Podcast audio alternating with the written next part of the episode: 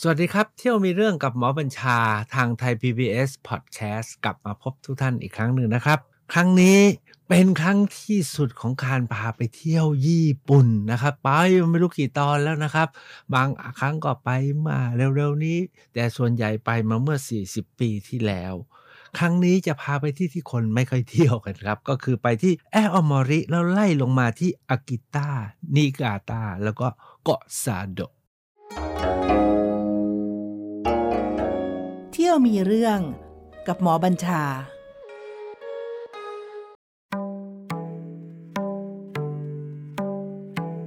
ท่านผู้ฟังที่ตามรายการเที่ยวมีเรื่องกับหมอบัญชา โดยเฉพาะอย่างยิ่งการพาไปเที่ยวญี่ปุ่นนะครับ คราวนี้เนี่ย ทางบรรณาธิการเขาบอกว่ามันเที่ยวเก่าเกิน เลยขึ้นโปรแกรมว่าเที่ยวญี่ปุ่นเมื่อ 40 ปีก่อนเพราะฉะนั้นถ้าตอนไหนไม่เขียนว่าเมื่อ 40 ปีก่อนเนี่ยเป็นของที่เพิ่งไปหลัดหลัดมานี้นะครับหลัดหลัดมานี่ก็อาจจะ4ี่ห้าปีมานะครับ แต่ส่วนใหญ่เมื่อ 40 ปีที่แล้วการไปญี่ปุ่นของพวกเราเวลาเราจะคิดไปญี่ปุ่น เราจะคิดถึง 2-3 จุด ผมเนี่ยบังเอิญตามที่บอกแล้วเมื่อครั้งแรกสุดก็คือว่าเมื่อ 2526 นะครับผมทำงานหมอมาได้ปีหนึ่งก็มี2อสประเด็นด้วยกัน อันที่หนึ่งคือทำทำดีมากทำงานดีมากขณะเดียวกันที่ทำงานมีปัญหามาก ทางกระทรวงและกรมควบคุมโรคติดต่อจึง บอกว่าไปอบรมต่างประเทศไหมเนี่ยทำงานมาปีเดียวนะครับ ใช้ทุนใช้ทุนแพทย์ใช้ทุนยังไม่ทันจบเลย ทางกระทรวงเสนอให้ไป อบรมต่างประเทศระยะยาว ระยะยาวนะครับไปอยู่ตั้ง2 2เดือนกว่าเกือบ 3 เดือน ไปอยู่ที่โตเกียว 2-3 เดือน ด้วยเหตุผลอันที่หนึ่งคือ คุณหมอทำงานดีมาก อันที่สองที่ทำงานของคุณหมอมีปัญหาเยอะเลยเราเข้าใจขออนุญาตไปเป็นให้เป็นรางวัลที่สามารถสู้งานได้ขนาดนี้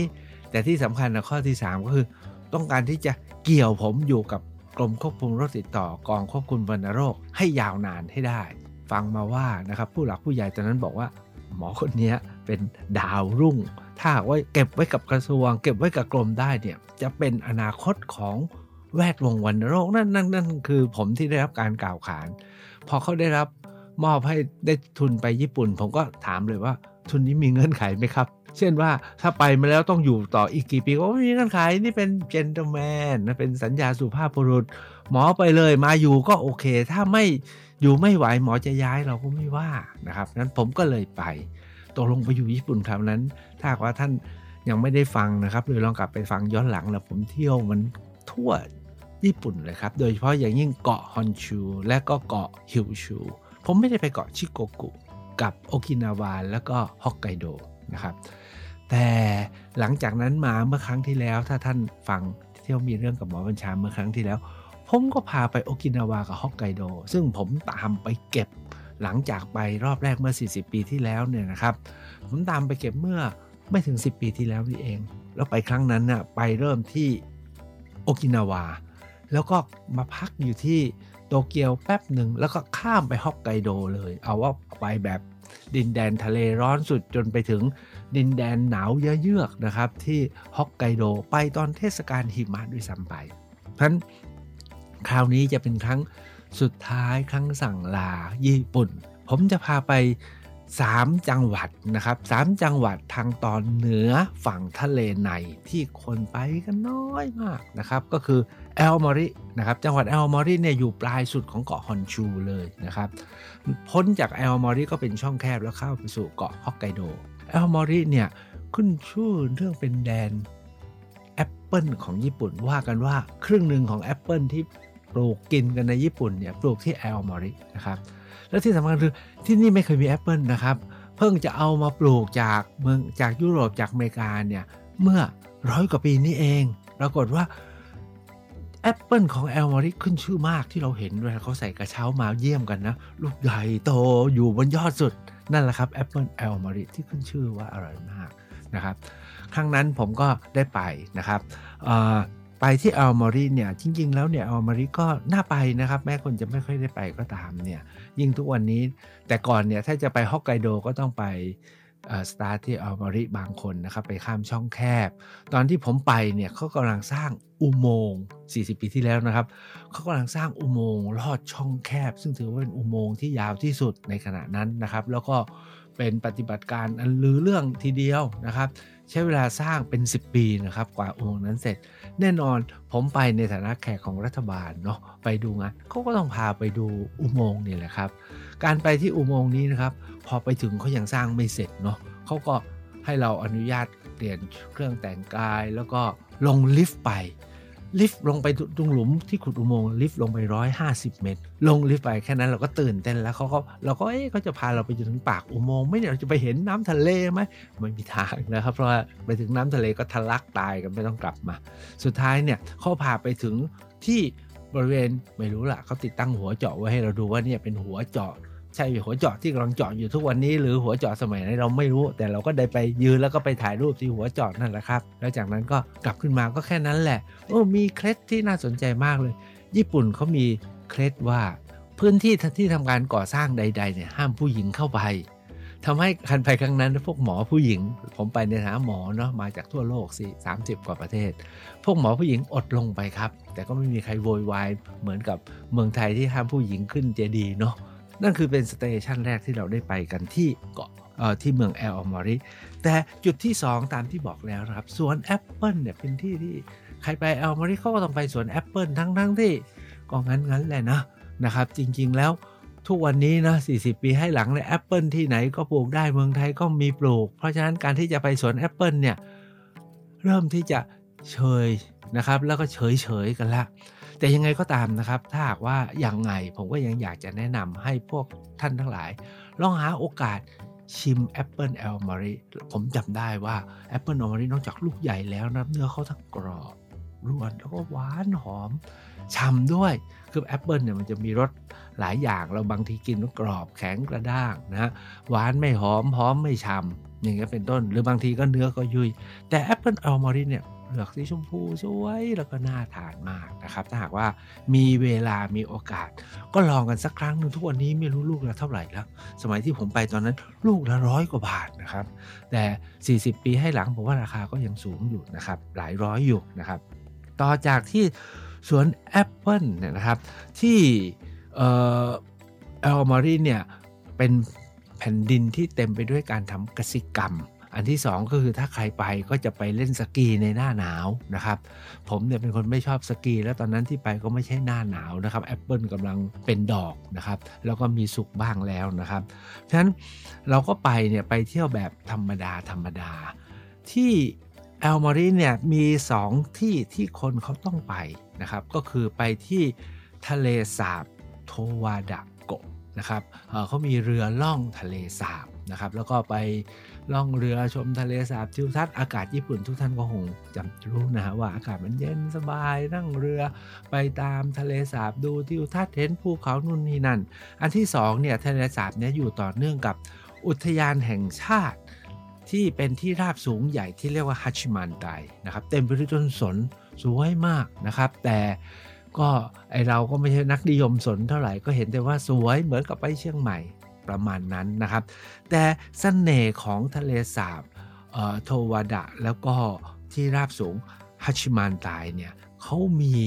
ลำธารเล็กๆ อันนี้เนี่ยผมว่าคนไทยเราไม่ค่อยรู้สึกนะครับ แต่ที่ญี่ปุ่นเนี่ยเขามีความนิยมกับของเล็กๆ น้อยๆ นิดๆ หน่อยๆ อันเนี้ยเขาบอกว่าก่อนที่จะไปขึ้นเรือที่โทวดะเพื่อล่องลงไปที่จังหวัดต่อไปคือจังหวัดอากิตาเนี่ยนะครับเขาจะพาไปที่ ห้วยแห่งโออิราเซโออิราเซเป็นห้วย ผมถามว่ามันเป็นอะไรเขาบอกเป็นครีกเป็นห้วยเล็กๆ แล้วไปทำไมอะไปเดินเล่น ไปเดินเล่น ไปเดินเรียบห้วยไอเราอยู่เมืองไทยนะเดินเรียบห้วยแบบนั้นงั้นแหละแต่พอวันนั้นเขาบอกว่ารถจะจอดตรงนี้นะแล้วให้ทุกคนต้องเดินจากต้นทางแล้วเดินไปตามลำห้วยที่ไหลไปสู่ทะเลสาบ แล้วจะไปขึ้นเรือที่ ท้ายห้วย จากนั้นก็จะล่องเรือแล้วไม่มีทางกลับ เพราะฉะนั้นก็ต้องทุกคนต้องลงนะครับ แต่ปรากฏว่าการเดินเรียบห้วยที่เขาจัดนะจัดทางให้ดีเนี่ย อันนี้เป็นหุบเขาเล็กๆนะครับ แล้วก็มีลำห้วยที่ชื่อโอฮิราเซนะครับสองฝั่งก็เป็นเป็นไหล่เขานะที่ค่อนข้างจะชันนั้นในหุบเขาเนี่ยมี 2ออย่างนะมีถนนหนึ่งเส้น มีทางเดินหนึ่งหนึ่งเทรลแล้วก็มีลำห้วยหนึ่งห้วย แต่เสน่ห์ของมันอยู่ที่ว่า ใบไม้เขียวขจีนะครับแล้วก็ตอนนั้นผมไปไม่ใช่ทั้งฤดูใบไม้ร่วง และไม่ใช่ฤดูใบไม้ผลินะครับเออก็ใบไม้เขียวขจีแล้วก็ดูเขียวชุ่มไปหมดเลยเสน่ห์ที่สวยมากๆ ได้ประทับใจมากๆก็คือว่า ตลอดลำธารเนี่ยเราเห็นลำน้ำเล็กๆ ใช้คำว่าลำน้ำเล็กๆ ที่ไหลลงมาอยังห้วยโอเอราเซ มันจะเราเดินมานะมี เขียวครึ้ม แล้วก็มีมอสมีอะไรต่ออะไรเนี่ยแล้วก็มีลำห้วยไหลลงมา สมทบกับลำห้วยเส้นนี้ แล้วก็บางจังหวะก็ผ่านน้ำตกคุยกันเล่นๆนะเราเดินผ่านเป็นร้อยน้ำตกเลยนะครับเพราะฉะนั้นลำห้วยนี้เนี่ยจึงมีชื่อเสียงมากในระดับ ชาตินะครับ แล้วก็นักท่องเที่ยวต่างชาติก็มากันเยอะมาก คนญี่ปุ่นเขาจะนิยมความงามเล็กๆน้อยๆผมยังไปเดินแล้วอย่างโอ้อย่างนี้นะเมืองไทยเราก็ทำได้นะ ถ้าเราทำทางเดินริมห้วย แต่ส่วนใหญ่บ้านเราเนี่ยชอบบุกรุกริมห้วยนะจนทำอะไรก็ไม่ได้เลย ไม่บุกรุกริมห้วยก็ปล่อยน้ำเสียลงใส่ห้วย หรืออันที่ 3 ก็คือ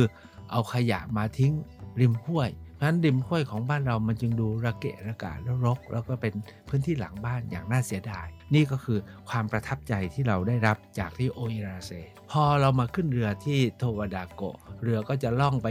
จอดจอดที่อีกท่าหนึ่งเพื่อจะขึ้นรถเพื่อเข้าไปสู่อีกจังหวัดหนึ่ง จังหวัดที่2เนี่ยอยู่ใต้ลงมาจากแอลมอริถ้าท่านลองนึกไม่ออกนะท่านไปดูที่เกาะฮอนชูนะเกาะที่ใหญ่ที่สุดจะเห็นว่า มีแอลมอริอยู่บนสุด แล้วก็ทางฝั่งตะวันตกที่เรียกว่าทะเลญี่ปุ่นเนี่ยทะเลนี้ก็สนุกนะ ญี่ปุ่นเรียกทะเลญี่ปุ่น แต่ทางเกาหลีเขาบอกเรียกทะเลเกาหลีนะครับ ก็ประเทศใครก็ประเทศมันแล้วกันนะครับ ก็เป็นทะเลที่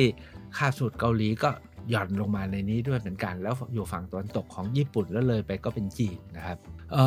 ต่อจากแอลมอริลงมาคือจังหวัดอากิตา อากิต้าเนี่ยเขาบอกเป็นจังหวัดที่ยิ่งกว่านั้นอีกคือเป็นจังหวัดที่คนไม่รู้จักแล้วอยู่แบบใครไม่ไปเที่ยวเลยนะครับ เป็นจังหวัดชนบท เป็นจังหวัดที่ปลูกข้าว เราก็ไปนะครับ เหตุผลที่ไปอากิต้าเพราะว่าก็บอกแล้วนะ เราไปศึกษาดูงานเรื่องการควบคุมวัณโรคพอดีที่อากิต้าเนี่ยเขามีกรณีศึกษาการจัดการ การควบคุมวัณโรค การรักษาฟื้นฟูสุขภาพของผู้ป่วยที่ดีนะครับเขาก็ให้เราไปดู เราก็ไปดูตอนนี้ไม่ต้องเล่าแล้วกันนะครับ ท่านคงไม่ได้สนใจที่จะไปเที่ยวเรื่องควบคุมโรควัณโรคเท่าไหร่อ๋อผมไม่แน่ใจว่าผมได้เล่าหรืออยังที่เมืองเมืองหนึ่งที่เราไปคุยเรื่องการควบคุมวัณโรคเนี่ยครับอันนี้ไม่เกี่ยวกับวัณโรคเท่าไหร่แต่ขอเล่าเป็นมุกแล้วกันนะครับ ปรากฏว่าเขายกกรณีศึกษาว่าถ้าจะควบคุมวัณโรคให้ได้ หรือจะจัดการเรื่องสุขภาพในชุมชนให้ได้เนี่ยนะครับ หัวใจเนี่ยต้องจัดการกับแม่บ้านให้ได้ เพราะแม่บ้านเป็นคนคุมครัวนะครับ เป็นคนคุมอาหาร เป็นคนดูแลสุขภาพให้กับพ่อบ้าน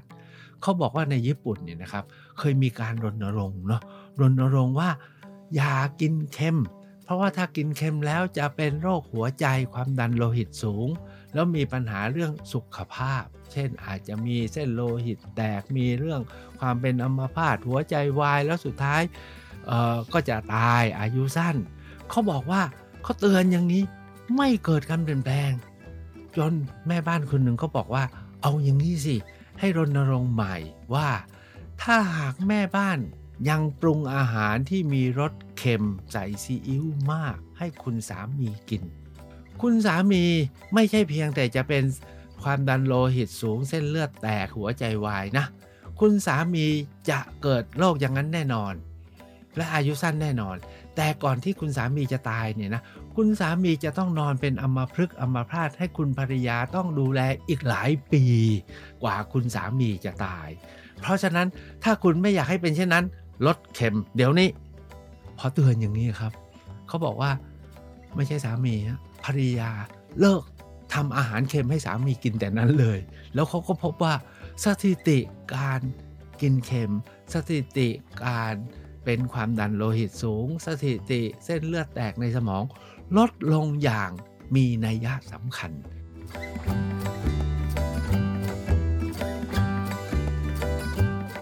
ทีนี้ที่เราไปอากิต้าเนี่ยไปดูอะไรบ้างนะครับ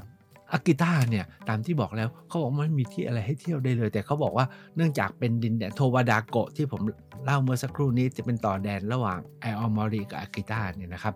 เขาเป็น ทะเลสาบปากปล่องภูเขาไฟ เพราะฉะนั้นแถวนี้ก็จะมีมี hot spring นะ มีน้ำพุร้อน มีกำมะถันเยอะมากเลยเพราะฉะนั้นไปดูงานแล้วเขาก็แก้แก้เซ็งให้พวกเราก็คือพาไปออนเซ็นนะฮะ พาไปออนเซ็นพวกเราก็ไปกันหลายชาติเนาะ ก็ไปออนเซ็นจริง ๆ แล้วก็ทุกคนก็ไม่กล้าอาบน้ำหรอก ก็ไปเดินเที่ยวเท่านั้นแหละ ที่นี่ออนเซ็นที่นี่เขามีจุดเด่นเขาคือมีกำมะถันที่บ้านผมเมืองนครเรียกสุพรรณถันนะซึ่ง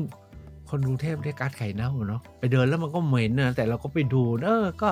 ขอดูหน่อยไปแล้วนะครับที่อากิตาตกลงอากิตาจำได้แค่นั้นแหละครับที่ทามากาวะออนเซ็นเต็มไปด้วยกรรมฐานแต่ต่อจากอากิตาเนี่ยครับมันเป็นอีกจังหวัดหนึ่งที่ล่างลงมาอีกจังหวัดนี้มีความสำคัญมากนะครับ ในการไปครั้งนั้นเนี่ย ผมไม่ได้ต่อไปที่จังหวัดนี้คือนิอิกาตานะครับเขาก็พาบินจากอากิตากลับไปโตเกียวเลย แต่นิอิกาตาเนี่ยได้ไปในอีกอีกทริปหนึ่งนะครับ เวลาไปอบรมไปไปอะไรไปเข้าคอร์สเนี่ยเขาจะก็จะมีไปดูงานต่างประเทศเป็นครั้งคราว เพื่อให้ผ่อนคลายด้วย แล้วก็ไปไปดูปฏิบัติการของจริงไม่ใช่ไป ไปฟังแต่ทฤษฎีใช่ไหมเขาให้ไปดูกรณีศึกษา อันนี้เขาก็พาไปที่อีกที่หนึ่งที่จังหวัดนิอิกาตาถามว่านิอิกาตาอยู่ตรงไหน ท่านลองดูเกาะฮอนชูของญี่ปุ่นเหมือนกับบูมเมอแรงเนาะนิอิกาตาเนี่ยอยู่ที่อยู่ที่หักมุมของบูมเมอแรงนะครับ อยู่ที่ข้อศอกนะครับของเกาะฮอนชูนิอิกาตาเนี่ยจริงๆแล้วก็เป็นจังหวัดที่อยู่ไกลและคนก็ไม่ใกล้ไปเหมือนกันนะครับเหมือนกันกับอากิตาแล้วเป็น แดนที่ปลูกข้าวมากที่สุดพราะที่นี่เขาจะมีชื่อเรื่องสาเกเรื่องนู่นเรื่องนี่นะครับ เรื่องพิธีกรรม แต่การไปของเราเนี่ยเป้าหมายจริงๆอะเขาบอกว่าเขาจะพาไปที่เกาะ ไปที่เกาะที่ใหญ่เป็นอันดับ 6 ของญี่ปุ่น แล้วก็เฉยๆนะฮอนชูอันดับ 1 อันดับ 2 อันดับ 3 อันดับ 4 อันดับ 6 แล้วเป็นยังไงอะไม่เห็นจะมีความหมายเลยแต่สุดท้ายเขาบอกว่า แต่เกาะนี้มีทอง เป็นเกาะที่มีโกไมซาโดโกไมว่ากันว่าเมื่อ 400 ปีที่แล้วมีการพบทองที่เกาะแห่งนี้ แล้วปริมาณทองนี้มาก เรียกว่าเป็นตัวเสริมเศรษฐกิจให้โชกุนโตกุกาวะนะครับ สามารถมีความมั่งคั่งและปกครองขับเคลื่อนเศรษฐกิจของญี่ปุ่น ได้อย่างต่อเนื่องประมาณ 300 กว่าปีนะครับ จนญี่ปุ่นเกิดการเปลี่ยนแปลงมาสู่อุตสาหกรรมเนี่ยเป็นเป็นเป็นขุมทองใหญ่มากนะครับ หลุม เหมืองทองเนี่ยขุดกันลึกลับ จังหวะที่คนมากที่สุดนะเขาบอกมีคนมาอยู่หลายแสนเนาะทั้งเกาะนี่มีคนอยู่หลายแสน ตอนที่พวกเราไปเนี่ยทองหมดแล้วนะครับ เหมือคนอยู่ไม่กี่หมื่นคนมันจะอยู่น้อยมาก แต่เขาบอกพอสองอาทิตย์ฤดูท่องเที่ยวคนจะเยอะมากนะครับ ถามว่ามาทำไม ก็มาดูเหมืองทองนะครับ เหมืองทองที่ไปดูเป็นยังไงบ้าง เออ ผมว่าสนุกดี เขาเก็บถ้ำอุโมงค์ที่ขุดเหมืองไว้ทั้งหมดนะฮะ ให้เราดูไม่ใช่ระเบิดทิ้งไม่ได้ถมไม่ได้ทิ้งร้าง แล้วก็จัดเดโมจัดเป็นนิทรรศการมีหุ่นมีสาธิตนิทรรศการต่างๆ แต่ที่สนุกที่สุดก็คือ มีหลุมให้ไปขุดทองด้วยนะครับ ให้ขุดทองอะกี่กี่เยน100 เยนก็ให้มาขุด ถ้าได้ทองก็เป็นของคุณ ถ้าไม่ได้ ก็ช่วยไม่ได้นะครับก็ไปขุดขุดล่อนล่อนตะแกรงกันได้ไม่ได้ ผมก็ไปขุดด้วยครับไม่ได้อะไร สุดท้ายก็หาซื้อเศษที่เขาขายในร้านนะร้านมันก็มีเศษทองเท่าหนวดกุ้งเศษเล็กเศษน้อยเราก็เอามาเป็นที่ระลึกอย่างน้อย โอ้ไปเหมืองทองของญี่ปุ่นนะซาโดโกไมเหมืองทองแห่งนี้เนี่ยครับเกาะแห่งนี้เนี่ยก็ขึ้นชื่อนอกจากขึ้นชื่อเรื่องเป็นขุมทองของญี่ปุ่นแล้วยังขึ้นชื่ออีกอย่างหนึ่งทุกท่านคงเข้าใจนะ เมืองไทยเรามีเกาะเกาะหนึ่งที่ขึ้นชื่อมากเลย ที่แต่ก่อนไม่มีใครอยากไป แล้วทุกวันนี้ใคร ๆ ก็อยากไปคือเกาะตะรุเตา คือเป็นเกาะที่ขั้วตะรุเตาได้อยู่สตูลใช่ไหมอยู่ไกลลิบลับเลยนะครับ เช่นเดียวกับเกาะซาโดะเนี่ยที่บอกเลยว่าอยู่ทะเล อยู่ทะเลข้างในแล้วต้องข้ามเทือกเขานิโก้นะครับจากโตเกียวเนี่ยข้ามเทือกเขานิโก้ไปจนถึงนิกาตานั้นเกาะซาโดเนี่ยอยู่ไกลมาก ปรากฏว่าที่เกาะซาโดเนี่ยเขาเลยใช้เป็นที่เนรเทศนักโทษนะนักโทษหรือว่า ใครที่กระด้างกระเดืองไม่ยอมเชื่อฟังการปกครองของโชกุนเนี่ยก็จะถูกเนรเทศไปอยู่ที่นี่ มีกวีมีนักบวชนะครับ ถูกเนรเทศมาอยู่ที่นี่แล้วมาแสวงหาวิเวก รวมทั้งมีบางท่านก็แสวงหาการหลุดพ้นผมจำไม่ได้แล้วมีอาจารย์อาจารย์เจ้าที่เป็นพระรูปหนึ่งก็ถูกมาอยู่ที่นี่แหละครับ แล้วก็มาบรรลุที่นี่นะครับ แล้วก็ขณะเดียวกันเขาบอกว่า นักบวชนักสอนทั้งหลายก็มาโด่งดังไปจากที่นี่ เพราะมาโปรดนักโทษนะครับ แล้วเขาบอกนักโทษนะทำงานอยู่ที่นี่เขาให้ทำงานตลอดปีให้มีวันหยุด 2 วันเองนะครับ ให้หยุดวันหนึ่งคือวันปีใหม่ อีกวันหนึ่งคือวันวันทำบุญให้บรรพบุรุษคล้ายๆวันเดือนสิบอย่างนั้นนะครับเพราะฉะนั้นที่ซาโดะเนี่ยนะครับก็เป็นที่เรื่องลือส่วนที่เที่ยวอื่นๆสำหรับผมนะเขาบอกมีทะเลสวยมีหาดบาโช มีนั่นมีนี่ ไอเราไปดูก็เฉยๆอะเขามีแม้กระทั่งหินตาหินยาย หินตาหินยายเนี่ยเออเราก็อยากไปดูนะ จริงๆเนี่ยเขาเขาเรียกว่าเมโอโตะอิวะก็ซุบๆเนี่ยเดี๋ยวจะพาไปแวะเมโอโตะอิวะผมถามว่าอะไรเมโอโตะอิวะเขาบอกเป็น couple rock C O U P L E couple rock คือเป็นหินคู่อะหินคู่ ผมไปดูถึงก็มันเป็นเกาะน้อยๆ อยู่ริมฝั่งนะครับ สูงเลยนะครับ ขึ้นมาสูง โดดๆอยู่ ดูแล้วก็ไม่รู้สึกว่าเป็นอะไรเขาบอกดูให้ดีสิเกาะหนึ่งมีร่องอยู่นะ แล้วเกาะหนึ่งเป็นแท่งนะครับ ผมก็ดูคือรูปทรงมันไม่เหมือนหินตาหินยายที่เกาะสมุย หินตาหินยายที่เกาะสมุยเนี่ยคืออันเนี้ยมันเป็นเพียงแค่โขดใช้คำว่าเกาะแล้วกันนะเป็นเกาะหิน แล้วก็มีต้นไม้ขึ้นตะปุ่มตะปำเต็มไปหมดนะครับแล้วต้องจินตนาการมาก ต่างกับหินตาหินยายที่เกาะสมุยเนี่ยที่ดูปุ๊บ มันเป๊ะอะนะครับ อันนั้นก็ผมก็เลยรู้สึกว่าคนละคนละแนวกันนะครับ แต่ไม่เป็นไรนะครับ เรื่องนี้เป็นเรื่องของจินตนาการ โดยสรุปก็คือว่าที่สะโดะเนี่ยก็มีโกมาหินตาหินยาย นอกนั้นก็มีวัดนะครับ มีวัดสองวัดที่เราได้แวะไป วัดที่หนึ่งชื่อชื่อเมลซัน มีเจดีแบบญี่ปุ่น 5 ชั้น วัดญี่ปุ่นก็โดยปกติแล้วก็ตั้งอยู่ในป่าที่สวยแล้วมีศาลมีวิหารมีศาลาที่งดงามนะครับ ก็แต่เมื่อเราไปที่เกียวโตไปที่อื่นๆคามากุระแล้วเนี่ยที่นี่ก็ดูแล้วก็โอเคนะครับ แต่อีกศาลเจ้าหนึ่งนะครับที่อยู่ใกล้กับเมืองนิอิกาตานะครับศาลเจ้านี้เนี่ยผมว่ามีความหมายแล้วเราไปแล้วเรารู้สึกประทับใจก็คือศาลเจ้าชื่อว่ายาฮิโกะจินจานะครับ อยู่บนเขาที่ชื่อว่ายาฮิโกซังนะครับศาลเจ้านี้เนี่ยก็เป็นศาลเจ้าที่ค่อนข้างใหญ่ แล้วก็ดูโอโถงสง่านะครับ มีลักษณะเฉพาะเหมือนกับเวลาเราไปตามวัดแล้วก็ศาลเจ้าของญี่ปุ่นทั่วไป แต่จุดเด่นของที่ยาฮิโกจินจาที่ผมเข้าไปถึงแล้วผมว่า อืมคือที่ใช้คำว่าเออคือเขามีการสร้างเป็นคล้ายๆ ผมดูแล้วผมไม่รู้ว่าคืออะไรนะมันคือหอพระหรืออะไรก็ไม่ทราบ แต่ผมดูแล้วนี่วางเรียงกันเหมือนกับกุฏิวิปัสสนานะครับของวัดหลายวัดในประเทศไทย ถ้าจะดูให้ชัดๆเนี่ยกุฏิวิปัสสนาที่วัดใหญ่ชัยมงคลที่ยุทธยาเนี่ยเรียงกันแบบงามแล้วก็ดูยากน่าอยู่มากเลย ผมเนี่ยไปเห็นกุฏินะครับที่ยายโกจินจานนะครับที่นิกาตาเนี่ยผมดูแล้ว ตรงไปตรงมานะครับ เห็นแล้วมันหน่าหน่ามาอยู่หน่ามาภาวนา มันสงบ มันเรียบนะครับ มันระงับมากเหลือเกินนะครับ ทั้งหมดนี้นะครับก็คือที่ไปที่นิอิกาตาอากิตาและออมอรินะครับการไปเที่ยวญี่ปุ่นของผมนะครับ ก็ตามที่เรียนมาตั้งแต่ต้นนะครับ แล้วก็เล่ากันมาร่วม 10 ตอนเนี่ยนะครับ อยากจะบอกว่า เป็นลักษณะของการเที่ยวท่ามกลางการไปอบรมนะครับไปดูงาน แล้วก็หาจังหวะวันหยุดคือศุกร์เสาร์อาทิตย์ออกไปเที่ยว หรือเวลาเขาพาไปทัศนศึกษา ไปดูงานกรณีศึกษา ในพื้นที่ต่างๆ เราก็ได้พลอยเที่ยวไปด้วย บางครั้งท่านคงจำได้นะครับ มีทริปหนึ่ง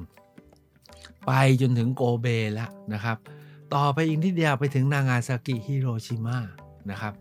ปรากฏว่าผมเนี่ยขอตัวเพื่อที่จะไปต่อ ปรากฏว่า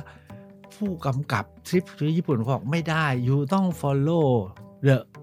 นะต้องไปเป็นไปตามโปรแกรมของเขา จากโกเบเขาบอกยูต้องกลับไปโตเกียว ผมก็นั่งรถชินกันเซ็นกลับไปถึงโตเกียวพอถึงโตเกียวเสร็จผมก็บายบาย ผมไปจะซื้อตั๋วรถเพื่อกลับไปโกเบใหม่ทันที ปรากฏว่าดรลินนะซึ่งเป็นคน คนไต้หวันซึ่งมาคุมเรื่องนี้เขาบอกเขารับไม่ได้นะยูทำไมทำอย่างนี้ไม่ให้เกียรติเลย ผมบอก ผมก็ให้เกียรติแล้วคราวที่แล้วผมก็เล่าแล้วนะ ผมให้เกียรติแล้วนะเนี่ย ผมไม่ผมยอมเสียตังค์เสียเวลานั่งรถกลับมา แล้วก็เสียตังค์นั่งรถกลับไปเนี่ยเพื่อ follow protocol ของโปรแกรม นี่คือความเป็นญี่ปุ่นนะครับเบี้ยวไม่ได้ เป๊ะมาก ผมก็ยืนยันครับว่าการไปเที่ยวมีเรื่องของผมเนี่ยก็ไม่ได้ แหกระเบียบแหกระบอบอะไรก็เป็นไปตามกฎกติกา แต่พอจังหวะที่ผมเป็นอิสระ ผมก็จะเที่ยวเต็มที่ แล้วการเที่ยวของผมก็จะมีหลากหลายรูปแบบ การไปเที่ยวญี่ปุ่นที่พาท่านไปเที่ยวมีเรื่องรอบนี้เนี่ยนะครับ ตลอดเนี่ยเป็นการเที่ยวสะสมตั้งแต่ 40 ปีที่แล้ว แล้วหลังจากนั้นมา ผมก็กลับไปอีกหลายครั้งนะครับ ไปหลายที่และหลายกรณีเรื่อยๆมา จนกระทั่งครบจบญี่ปุ่นในรอบนี้ รอบหน้า กะว่าจะเวียนเวียนอยู่ใกล้ ๆ เมืองไทยครับ อาจจะไปเริ่มที่สิงคโปร์แล้วก็ไปที่พม่า แล้วก็ลองพาไปที่เวียดนาม กัมพูชา ลาวเอาให้ครบอาเซียนสักทีพาไปไกลมาเยอะมากแล้ว ส่วนหลายคนถามว่าเมื่อไหร่จะพาไปอเมริกา อเมริกานี่ผมไปเมื่อ 30 ปีที่แล้วนะครับ แล้วไปคราวนั้นนะก็ไม่ธรรมดา ผมไปแบบพรรคริพับลิกัน ของอเมริกาเชิญไปนี่ แล้วเชิญไปแบบว่ายูจะไปไหนได้หมดเลย อยากจะพบใครเขาจัดให้หมดเลย ขออย่างเดียว อยากขอพบประธานาธิบดีก็พอมันผมไปอเมริกาคราวนั้น 3 เดือน อเมริกามันมีอยู่ประมาณ 50 รัฐ ผมไปเสีย20 รัฐครับ แล้วทยอยทยอยมีเรื่องไปเรื่อย ๆ ครับ เที่ยวมีเรื่องญี่ปุ่นคราวนี้ สวัสดีครับ